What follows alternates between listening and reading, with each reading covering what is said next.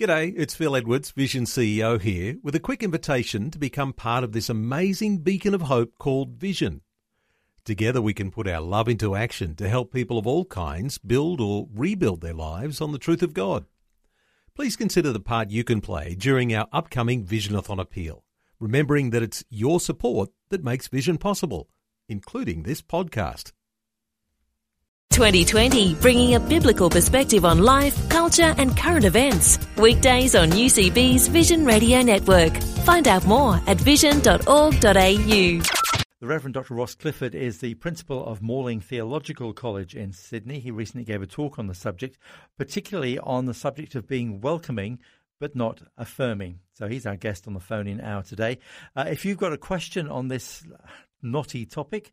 You can call us now. John is standing by for your calls on 1800 316 316. That's 1800 316 316. We would love to hear from you and hear your contribution to the conversation. Well, Ross, uh, thank you very much indeed for joining us on the program.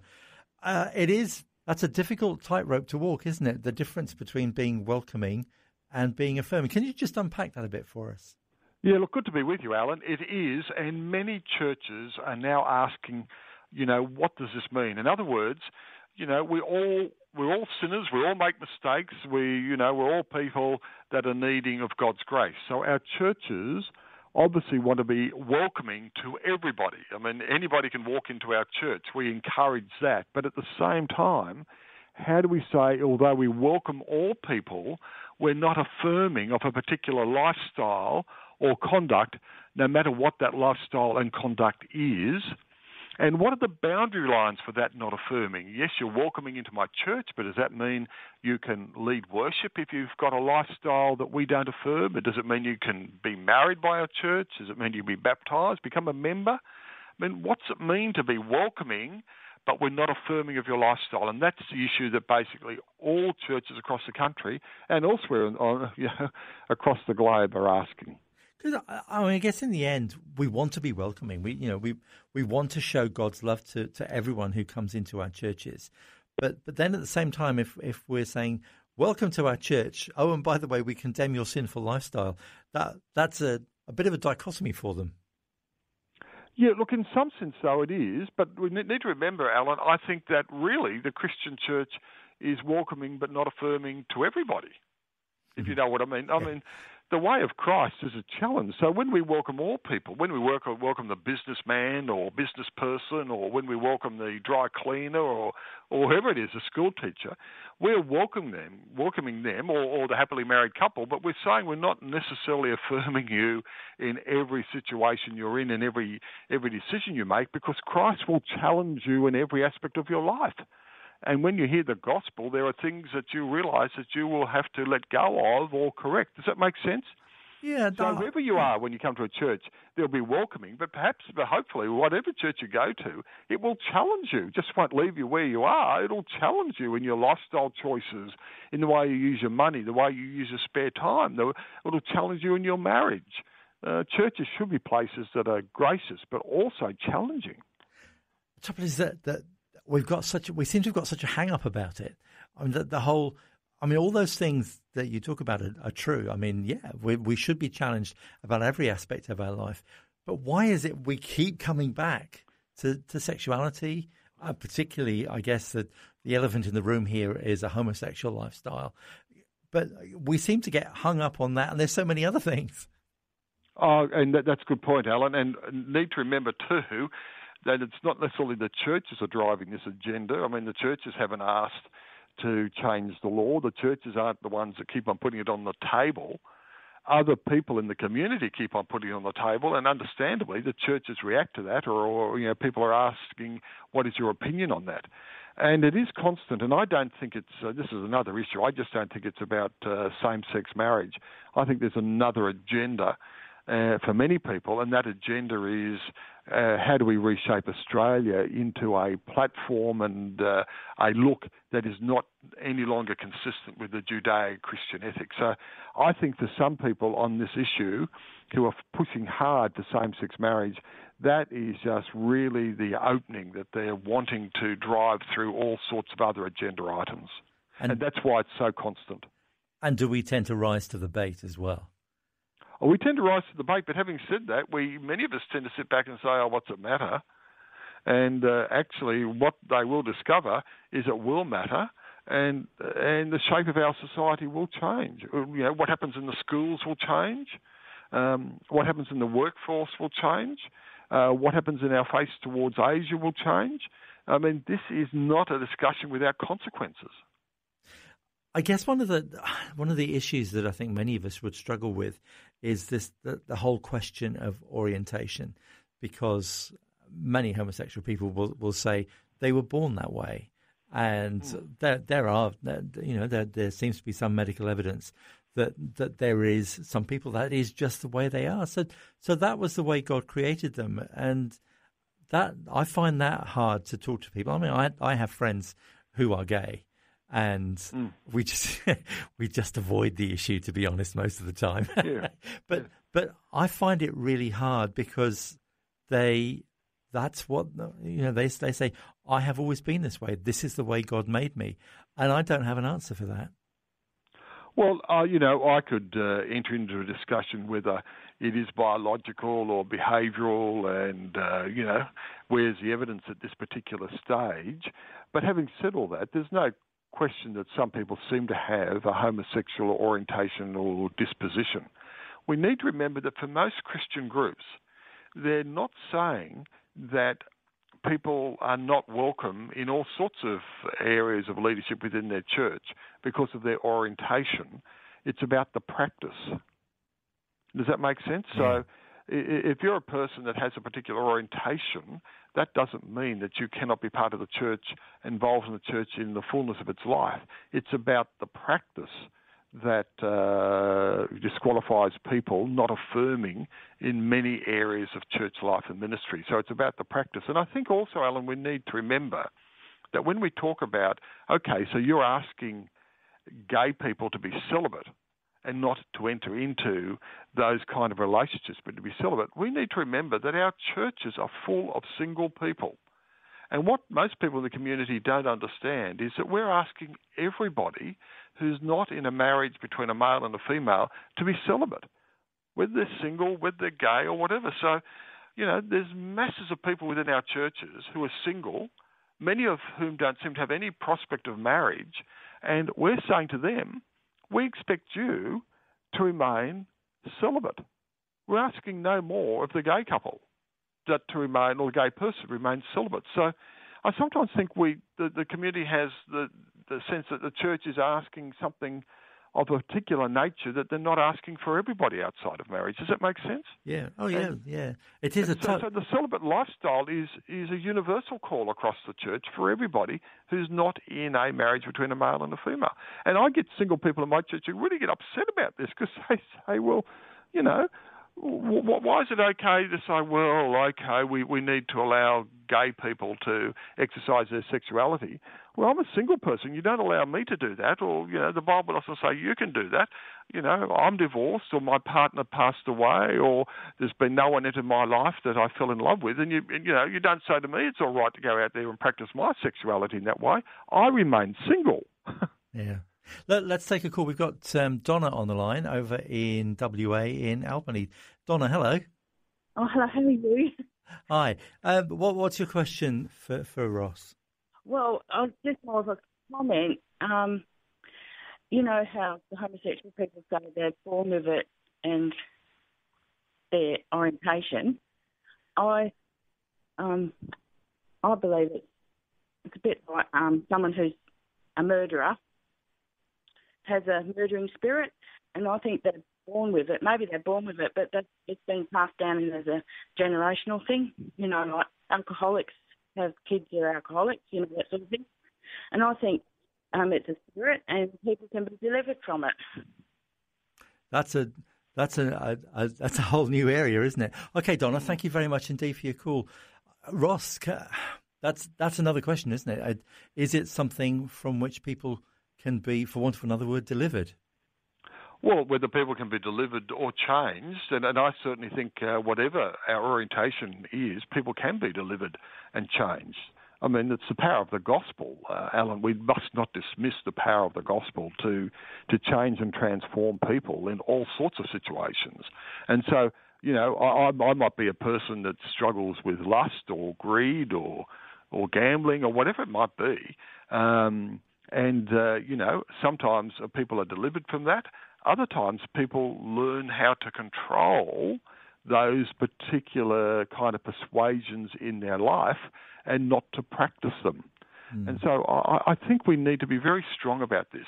There are some people who may well change their orientation uh, with respect to being gay. There are other people who will not feel that they can change their orientation, but the church message is exactly the same. We believe the Bible message is exactly the same.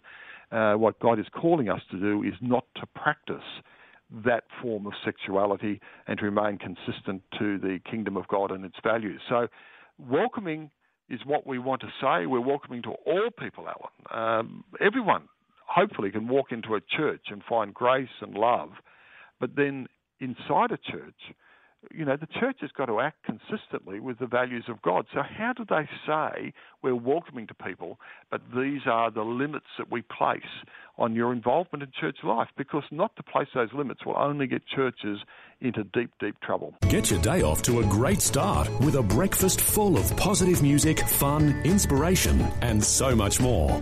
Visions Rise and Shine, weekday mornings. It's Alan Lee on 2020, and on the programme today, we're joined by uh, the Reverend Dr. Ross Clifford from Morling Theological College in Sydney. We're talking about about being affirming, welcoming, but not affirming. I'll get that the right way around there, Robin.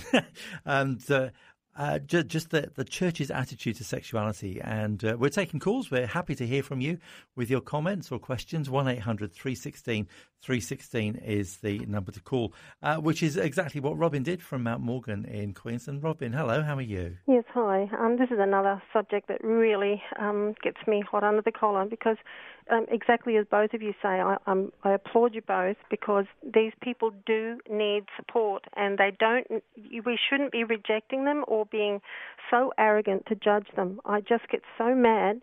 Um, I'm not saying that that it's normal. I'm not saying that it's um, that you know God likes it because He doesn't like anything that destroys mankind. But um, it is, uh, you know, it's a it's a real bad problem. But it's I really believe these homosexuals that they are because I have somebody that I know that I'm pretty sure is because he's been like that since a child. And um, I'm, I've never been homosexual myself, but I have suffered chronic depression for most of my life that come from a very, um, very, very bad, poor self-image. Nothing would make it shift. I've had to, um, you know, I'm just constantly reading the Bible and, you know, and let, allowing God to love me after many, many years you know, slowly I was able to change. There are also um, people that are born hermaphrodites. I've, I've worked in two institutions. Well, I've worked in different institutions, but there are two people, one in each of these institutions, that have both sexes. Um, now, that's, you know, absolute fact. Now, if the devil can cause people to be born with two sets of um, outwardly, um, you know, physical male and female um, appendages and whatever, then he can also mess up other people in other ways. So there are also this. There are people. I saw a documentary of um, people that believe that their limb, either one of their legs or both of them, doesn't belong to them. And and there's a, a psychiatrist in America somewhere that sees these type of people, and when he sees that they are so um, firmly believing in that, then they have those limbs amputated, which I think is absolutely absurd. Wow. But the problem is, it's not something that they can just say, oh, well, I've become a Christian now, and homosexuality is um, wrong, so I'll just let that let that go, and I'll become a you know a, a normal person. It doesn't happen that way. We need to support people and not judge them. Yeah. Very good point, Robin. Thank you very much indeed for your call. Nice to talk to you. Thank you. Thank you that's a the trouble is that's so easy to do, isn't isn't it, Ross? To to, to judge people. Yeah, look, absolutely, and I, I take uh, Robin's plea there, and that's what we've been saying. We need to love and show grace to all people, as Jesus did, and uh, you know, welcome all people, and uh, do that with that real spirit of grace. But at the same time, uh, Alan, we do need to get to a stage where people do understand what the gospel is. And it's not that we're judging people. No, I'm, I'm sure Robin would agree with this. But in the end, we do need to explain what are the commands of God and, and, and what does it mean to be an, a follower of Jesus and, and, and what's it mean to take up our cross and follow Him. And so we do need to explain that. And if we love people, we will explain that and we will share that and we'll set that out. And not to do that, of course, is not to love people because in the end, you're going to leave them in their confusion. I also agree with Robin that for some people, as she said, things can happen very quickly, instantaneously. For other people, it's very much a process and a pilgrimage that we need to support people in. But that doesn't mean we don't stand up for the values of God in that process. Yeah. Before we spoke to Robin, um, were, we were talking about uh, welcoming people into the church, and you were talking about sort of the boundaries within that. What did you mean by that? Well, look, um, when you look at the Bible and say if you read 1 Corinthians or look at what the Apostle Paul says elsewhere, we, you know, there are always boundaries. I mean, the kingdom of God, the church, is a welcoming institution, but the Bible makes it very clear that there's behaviour and pattern that are necessary to be actively involved in, the church, to be involved in the kingdom of God and the life of the church. So there are good boundaries that are put into place uh, in the Bible. And where we're loving, we're good neighbours, we build relationships, but those boundaries do exist, and they should exist. So, what do those boundaries look like? So, this is what churches are discussing, Alan, and, and, and maybe uh, the listeners have um, different points of view, or maybe they've experienced this themselves. So, when you're welcoming but not affirming, does that mean that someone who's living a life that we believe is contrary and practicing a life contrary to God's gospel, can that person lead your worship, for example? Can they mm. be in hmm. your choir? Can they be a deacon or an elder? Can they preach? Can they take up your son? Can they take up uh, teach a Sunday school class? Can, can they be involved in the holiday club for kids? I mean, what are those boundaries? And it's, it's silly to pretend they're not going to be there because as our churches continue to live in our communities, more and more people are going to come in and they're going to feel that sense of welcome, but they're going to ask, well, what can I do in the church? How can I be involved? You're welcoming, but in what areas are you not affirming? And that's where the discussion is taking place. And um, that's what people are asking. What does that look like? And I and, and, and people will know enough. They've been watching the media or listening to Christian media or to know that this is being played out now. Various churches are having to explain why people cannot be in particular roles because of the lifestyle choices they're still uh, carrying out. So that's the question. If uh, if a gay couple came into your church or someone who's a practicing gay came into your church, I'm sure there would be welcome and there would be love shown to that person. But what are the boundaries? What are the good fences that would be in place in your church with respect to that person's involvement in the life of the church? And are those fences, those good boundaries, are they easily accessible? I mean, where is someone going to find out about that? Or they're only going to find out about that as they get involved and then find that these boundaries start appearing. And that's the question should these boundaries be up front? Do people find out about those boundaries as they start to become part of the life of the church? Or is your church going to have no boundaries at all? Welcoming but affirming. Mm. And if hmm. that's the case, I mean, how is that going to be consistent with a Christian lifestyle in the kingdom of God? I can imagine, though, that, that if someone has come into a church and is offering to serve the church in some role, it could be quite hurtful for to, to say to them, oh, I'm sorry, you can't do that. You can't serve the teas or you, you can't be a sidesman or, or whatever. I can imagine that, that that could be really upsetting. Oh, absolutely. Um, but then, of course, you've got to ask the question, Alan uh, does the church only minister pastorally to that particular person? So, you know, let, let, me, let me explain. If, and, and it's not, you know, it could be any particular issue. But um, say, for example, and I've had this experience as a pastor, say you've got someone who's uh, split from his marriage or her marriage, and um, they still claim they're a committed Christian, they're still part of the church life, and you know, and as other people know just by ob- observation and whatever, that they're in an active relationship with somebody else. Their divorce might be going through. They might be divorced and not remarried. They're in an active engagement with somebody else. And this person, say, for example, has been a worship leader in your church.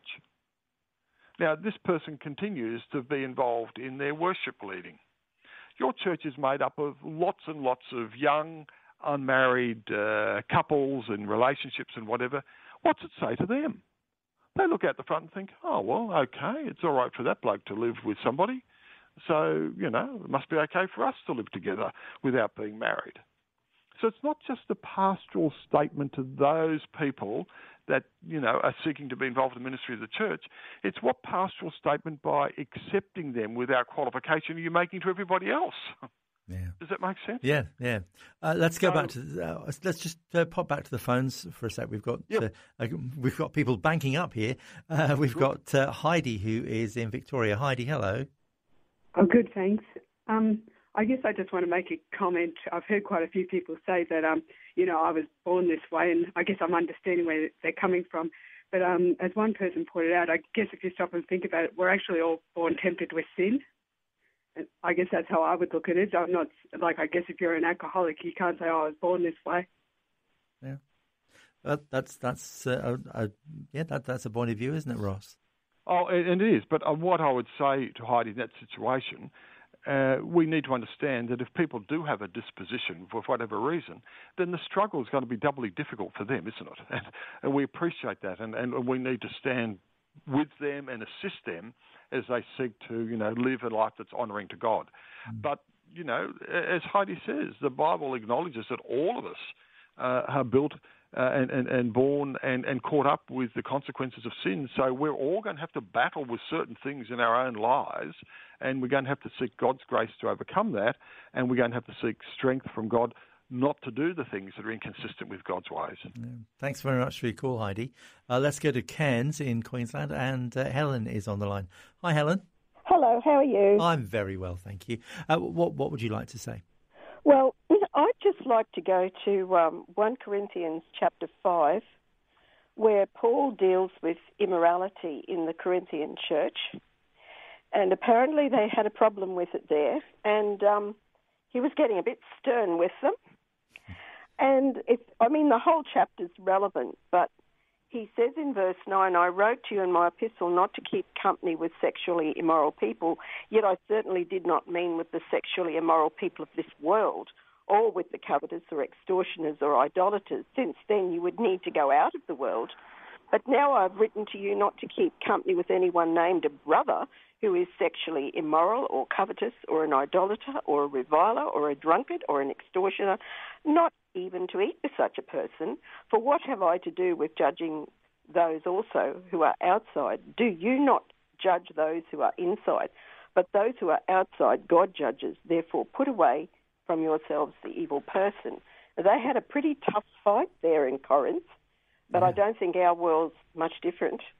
Mm. But they had to go out and they had to preach the gospel and bring people in, but there was still a standard in the body. And we are in the fight of our lives with sin, and we need to keep the body strong. You know, like a little leaven leavens the whole lump, but yet there has to be wisdom in it. Hmm. Ross? Yeah, look, uh, I agree, Helen. I was wondering if someone was going to bring up what I call the "do not eat" test in one Corinthians five eleven, and and you did, Helen. You did bring it up. well, there you um, go. But I mean, it's yeah, there, isn't it? It is there, Helen. Uh, but I think, as you've explained, in 1 Corinthians, Paul makes it very clear that we had good relationships with our neighbours. Mm. We have to be people, be people are good citizens.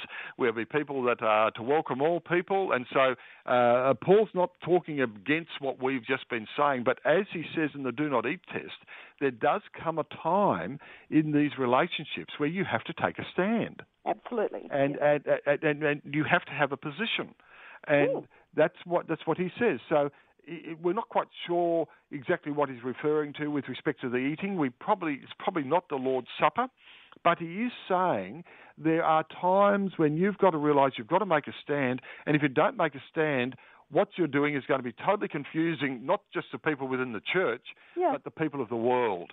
And you're it's right, going to be totally, totally confusing. So you do get to a stage you've got to make a stand, and that's what I'm saying. Uh, Helen, yeah. I agree with you. Paul is very much calling the community, the Christian community, to engage with others, but he's also saying you are light. Uh, you are to shine, and so therefore you do need to know what it is to take a stand and when to eat and when not to eat. And that's right. And a discipled Christian, a mature Christian, has a responsibility not to be in sin. Like, I mean, you know, you, you don't expect mm. other people uh, who are just coming in to have that standard because they, they need to grow and they need to be treated right. with love. But there's a difference. That's right. Whoever it is, I mean, I might have, and I'm sure I've got bank managers listening here, not, but, I, but I might have the greedy bank manager listening in, and uh, he comes into a church, uh, and he's not going to be left alone, Helen. Mm. Uh, he's going to hear to be a greedy bank manager is not consistent with the kingdom of God. The kingdom of God wants him to be a non-greedy bank manager. Does that make sense? Yes. And and that might take him a little while to understand that but we're going to walk with him. He might have to change his structures. He might have to actually leave that bank and go somewhere else because that particular bank only wants a greedy bank manager. Well, the Holy Spirit does the work, you know. Absolutely. The Bible's preached, the Spirit does the work, uh, and we're not about leaving anybody in any situation. Everybody's got to change when they come to church. Well, that's right. I mean, the... Paul didn't pick and choose, did he? He said, you know, no. um, uh, covetous, idolaters, revilers, drunkards, extortionists. That's right. he took them all in. He's got a list. list. He's got a whole list, and and that's Yep. the point. And I think that's the point that Alan's made as well. Sometimes we can think, you know, oh my gosh, this is only a message that the church has for the same sex community. Absolutely not. You come into the church and you will be challenged, and there will be boundary fences, and there will be situations that you need to hear. And as you're welcomed, come in. But if you think that means you don't change, you're not going to be convicted by the Spirit of God, and we expect change, then sorry, you're in the wrong place. That's right, yeah. Thanks very much indeed for your call, Helen. It's uh, Okay. great, great to get your contribution. Thank you. Love a cuppa and a good chin wag, Vision's Morning Cafe has real life stories to inspire and make you smile. The Morning Cafe, this morning after Rise and Shine. And you're listening to 2020 on this uh, Wednesday lunchtime. Uh, We are talking about sexuality and the church and the church's attitude to it. Our guest on the programme is uh, Dr. Ross Clifford from Morling Theological College. Our lines are open on 1 800 316 316 if you would like to join in the conversation. Uh, we sort of touched on this earlier on, Ross, but, but in terms of, of priorities, and uh, it, when you go through the New Testament, Jesus barely talks about homosexuality. He talks about justice. He talks about treating the poor. He talks about looking after people who who are um, who are in need. Have we got our priorities wrong when we when we worry about it so much? Oh, look, that's a good question, Alan. I think we need to remember that in Jesus' day, I mean, there was no context of marriage being uh, of a homosexual nature. So it wasn't like, you know, high on the agenda. I mean, Paul certainly talks strongly about uh, practices uh, that are inconsistent uh, with Scripture in the Old Testament, and he brings in homosexuality there. I think that we need to say that Jesus very much affirms traditional marriage. I mean, he affirms Genesis 1 and 2 and points out that marriage is between um, a male and a female. So Jesus affirms that and makes that very clear. Look, I, I, as I say, this agenda is not being driven by the churches and uh, other people of goodwill. We're not out there banging doors on this. I mean, this is something that is constantly coming into the community from particular pressure groups, and, and Alan, not necessarily from the gay community. I mean, there are numerous people in the gay community who are in relationships who don't want to get married, who don't want to get um, uh, married under, you know, under the law of Australia. And we need to remember that the census shows that there's less than 1% of people in Australia in committed gay relationships. And only a percentage of those people want to get married.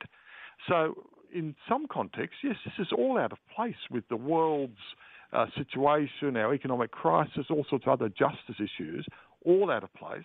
The church is not necessarily one banging the drum, they're responding to the drum that's being banged. Uh, But we do need to know, as I said earlier, there are consequences to this that the church feels it needs to address. It's the consequences. So, what's going to happen if same sex marriage goes through? You know, will uh, churches be able to be excluded from doing those marriages? Perhaps initially, But will that be the case in five or six years' time? As we're seeing overseas, Alan, what will happen to the restaurant or whatever, or the, the baker who understandably serves whoever comes in their shop, but when they're asked to be part of a marriage, to supply particular food, or to be the florist, or to rent their hall, and they say, look, as a Christian, I can't do this, are they going to be persecuted and prosecuted as happening in America? What's going to happen to institutions like it's happening in Canada? A Christian law school who's finding its graduates are not being allowed to practice because the American Bar Association is saying we don't like your law school's uh, position on this issue. So what's going to happen in primary schools and elsewhere where all of a sudden it's going to be parent one and parent two? Will Mother's Day and Father's Day continue? I very much doubt it. Just look at the Safe School program that's going on now. Uh, so, Alan, I think there are many people out there, including people from the Human Rights Commission and elsewhere, who understand there are massive consequences to this, and that's what the church needs to be addressing with people as well. Yeah. Uh, we've got Jonathan back uh, from Perth in WA. We've got a better line now. Uh, uh Jonathan, hello. How are you? Yeah, all right. You? I'm very well. Uh, what was your question? Yes, I have not tried to ask question. I try to make comment. Okay. Yeah, you know the the problem that we are dealing with, the more than we are, a greater than we think about it to be very easy. It's not easy something because so long it has to do with marriage. It is from God's perspective we have to practice that. So the only thing that we need to fight as a church is for the government to approve of it, because marriage was instituted by God Himself. So if the government coming in because they are in power, God put them there, if they want to force it, that's the only way we talk. But in the church, church has nothing to do with this one. In other words, is that we play God's role instead of playing our role. Instead of preaching Christ, because Christ said, if we preach Him, He will draw all men unto Himself be homosexual, be this, be that. He know the best. But the church want to forget about Christ and preach these small, small things and focus their attention on it. Then they are missing Christ. I know there are many people. These things started even when, from the day of creation, there have been a homosexual, whatsoever, anything. They are being. But the only thing we are not focused is on Christ. When we focus on Christ, everything will be put into places. God knows the people He made them. Whether the enemy manipulate them and make something out of them, God is the best person who went to judge. So the church had to play a role by preaching Christ. Any person come in the church, we know. You know, I've been a pastor for 25 years in Africa. I know this. But if we leave the role of preaching and part into politics, who should be in the church, who not to be in the church, how to handle them, how to not handle them. We're complicating things. We need a love. Okay. This is what I want to say. This All right. is not our position. Okay. Our position is to pray and allow God's will to be done. Okay, Jonathan, thanks for your call. So we just preach, preach Christ, and um, that's the most important thing. That's what Jonathan says. Look, I, I didn't quite hear all of that, uh, Alan. I must be uh, fair to say. And I don't want to misrepresent Jonathan, but I think he was saying we just preach Christ and we don't worry about mm. some of these issues and we leave that to, I don't know, work itself out as we preach Christ. I think that's the sense of it. But to preach Christ uh, is to preach Jesus and his forgiveness and his grace, but it's also to preach, you know, what Jesus calls his disciples to to be. It's to preach what Jesus calls us to. I mean, if you're going to preach Christ, you're going to have to preach what Christ is calling you into. And so I'm not quite sure where Jonathan goes mm. with that. It's just not preaching Christ and stopping there. Preaching Christ is, you know, preaching the gospel, and the gospel calls us to be followers of Jesus. And to be followers of Jesus looks like this. And so the gospel is full. Repent. Yeah. And, you know, so you can't preach Christ without preaching the whole gospel. So I'm not quite sure what Jonathan expects the church to do. Yeah. The church yeah. has got to be embracing that. And I think one of the problems of Africa, Africa is exploding. Some great stories are coming out of Africa, but also one of the concerns coming out of Africa is that the whole sense of the authenticity of being a follower of Jesus is being lost in some places because the gospel is not being taught with its fullness. Yeah. You won't know how much of a difference the worship hour will make to your day until you tune in. Try it. Visions Worship Hour.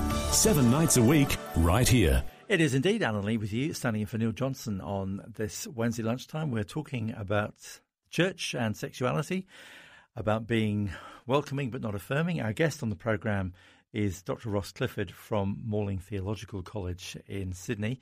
And uh, we're taking your calls as well, 1 800 316 316. Time is running out, so we will uh, try and squeeze people in as best we can. Uh, let's talk to Jim, who is in Victoria. Uh, it's not a great line, Jim, but we'll do our best. Uh, what was your question? Uh, mine, mine. Oh, well, yeah, it's a question, but it's experience as a taxi driver.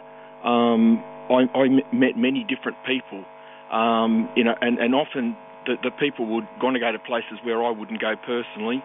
Um, and they invited me to go with them, or they tried to show me things that I didn't want to show, or they sometimes a lady wanted to reveal things to me to get a cheaper cab fare, and I didn't I didn't succumb to it, and I and I'd say no, and I'd you know put my hand, or I'd say no, I'm not interested whatever. But a lot of the time, I was always trying to preach at the people and trying to say things. And, and but the the best thing for me was the fact that in the taxi, I was able to play the Christian radio. So at times, God would say, "Turn it on," and there could be a Christian sh- uh, song on or whatever um, a talkback thing, and, and I had, you know, I didn't just have those sort of people. I had school students who missed the bus and missed the bus or whatever, and um, it was just a great opportunity to share the gospel but at the end of it all, I turned to God and I said, Lord, did I, did I say enough? Did I do enough?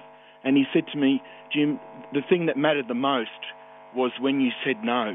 That was the greatest witness of all the things you said, did, or you know, the acts of kindness to put people's wheelchairs in the back and and and all those things.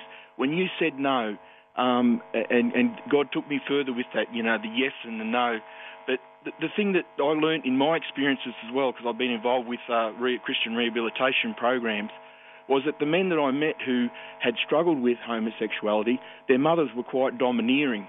Um, having also worked in as a youth pastor, I learnt that it's very important for the for the father to tell their daughter that she's a princess. It's amazing how the opposite of, of you know the genders, if if the father can, can can let the daughter know she's a princess, she will expect that in a relationship. But if she's never told that she's, um, uh, you know, a princess, she can fall short in believing that she's worth something. But but with a, with a mother and a son, the the son, if dominated by the mother and, and, and made to feel small and belittled, um, without being given the opportunity to grow as a man, um, it, it, it, can stifle his stifle his ability to cope and function as a man. My mother went too far. She used to call me a king, but she called me King Faruka, and King Faruka is not a good king. So I, have had a I've had a different struggle in my life with the things I've had to overcome. But sin does crouch at the door, and we must master it. Um, and this is the thing that God said to me, and it's not an easy thing to master because it will always come back. It will always try and find a chink in our armour to get us down. So I, I, I, uh, I think that what God said to me is something that I will always hold. As, as that lady shared before about the, the 1 Corinthians 5, and, and it, was, it was good for me to look back at that again. Um, so uh, so, but God was saying to me in that simple answer of no, I'm not going in there with you. Or, I mean, these people, I got to know them. They were friends. I'd built a relationship with them. I got to know them, and, and I didn't judge them, or, but I did pray for them. I continued to pray for them. I'm still praying for them today. Um, okay. Yeah. Uh, we'll um, we'll move on because your, your line's pretty shocking there, Jim. I don't know what you've done to done to Telstra to deserve that, but uh, but that's a really good point, though, isn't it? it? It is as simple in some cases as saying no. Oh, look, a really good point from Jim, and he's saying that our lifestyle and our behaviour has to be consistent. So I think we've heard that today too, Alan. That um, as we talk about what we believe is acceptable conduct to God with respect to sexuality, it's very important that church leaders and all of us in all areas of our life are saying no where we need to be saying no and living consistent lifestyles and not just saying to somebody else, well, you've got to say no there. But as for us, we're into greed, we're into lust, we're into pornography, we're into sleeping around, whatever. Not good enough. Mm. The kingdom of God needs to be, you know, with all all of our imperfections, we need to be on this course together, saying no to the things we need to be saying no to, and yes to the things we need to be saying yes to. And I, I totally agree with you. And uh, also, you know, the role of parenting is very important. And can I just say, Alan, what's happening, for example, in New South Wales is very interesting. This past weekend, our education department and, and others have been coming out saying we need more male teachers, particularly in primary schools, more male teachers.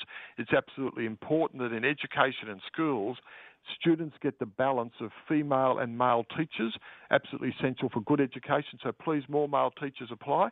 The same group are saying that are saying, well, within the family where the things are really taught and modelled, it's okay if you have two females or two males. Yeah. But how come? because in schools they're saying, no, we want the balance between male and female. But hang on, in the family, that balance doesn't is not essential. It's a game, Jim. Yeah. It's a game, Alan. For, for those people, it's a game, and it's a game with serious consequences, and that's yeah. what worries me. We're almost out of time, but I did want to, to mention a quote that you used in that, that talk you gave in WA. Um, Yet those who would become the Lord's disciples and hence join the discipleship community must do so on God's terms, not their own. What what did you Absolutely. mean by that? Absolutely. Absolutely, Alan. That we are welcoming, we're reaching out to all people, seeking to show that the church is a loving, caring place as we shared. But you are not welcoming people, you're not being fair to people if you don't explain to them what it means to be part of the kingdom of God. And though why everybody is welcome, the Bible says the road is actually a narrow one. And there comes a time in that welcoming and hearing about the kingdom and hearing about Jesus and hearing about grace, you're going to have to decide whether it's God's way or my way. And that is whether you are gay, heterosexual, a bank manager, whoever you are, and it will challenge you and challenge your lifestyle. And I'm saying, with respect to sexuality, it will challenge your lifestyle because it will say sexuality with respect to sexual intercourse is only practiced between a male and a female in a marriage. And so, therefore, that's God's way. Welcoming, but to be welcomed is to hear with honesty what the kingdom of God is all about, with love, support, and encouragement for all of us to live that life, whether we're single, married, or whether we feel that we're in a gay relationship. God's way is the only way, Alan, and I think that's what the churches have got to be consistent about. Uh, the trouble is that, and we are nearly out of time, and here's a whole new subject. As a church, we're so splintered, aren't we? we we've got different different churches say different things.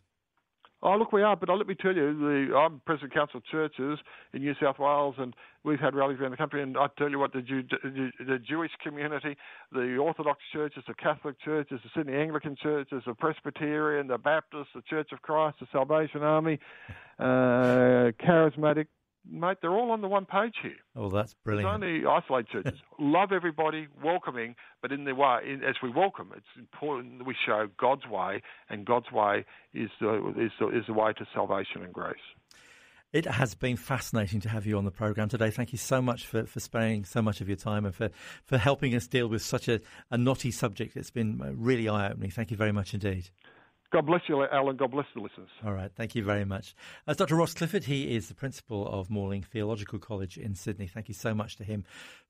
Like what you've just heard? There's more great podcasts, or you can listen to us live at vision.org.au. And remember, Vision is listener supported. Your donation of any amount will help us continue connecting faith to life. Learn more or donate today at vision.org.au.